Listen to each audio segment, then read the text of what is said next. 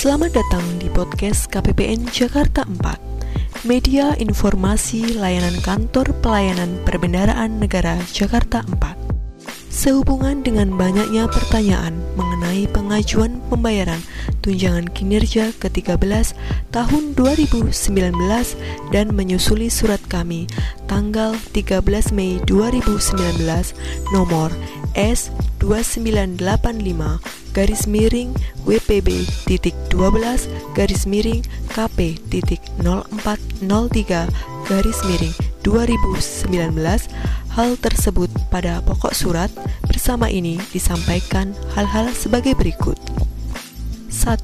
Tunjangan hari raya dan gaji ke-13 diberikan sebesar gaji pokok tunjangan keluarga, tunjangan jabatan atau tunjangan umum, dan tunjangan kinerja. Sedangkan untuk para penerima pensiun atau tunjangan diberikan sebesar pensiun pokok, tunjangan keluarga, dan atau tunjangan tambahan penghasilan.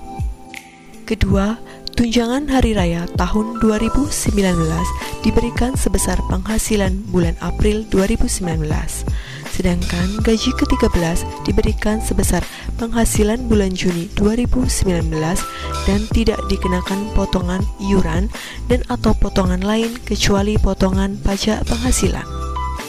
3.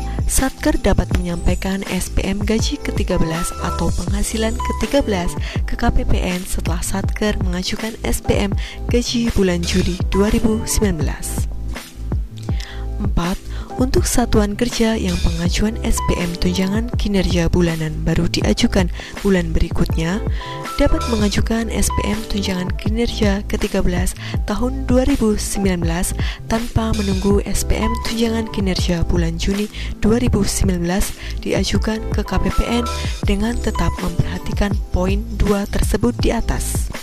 5. Dalam hal satuan kerja masih mengalami kesulitan pelaksanaan pembayaran penghasilan ke-13 tahun 2019 agar segera berkonsultasi ke CSO KPPN Jakarta 4. Demikian atas perhatian dan kerjasama saudara diucapkan terima kasih.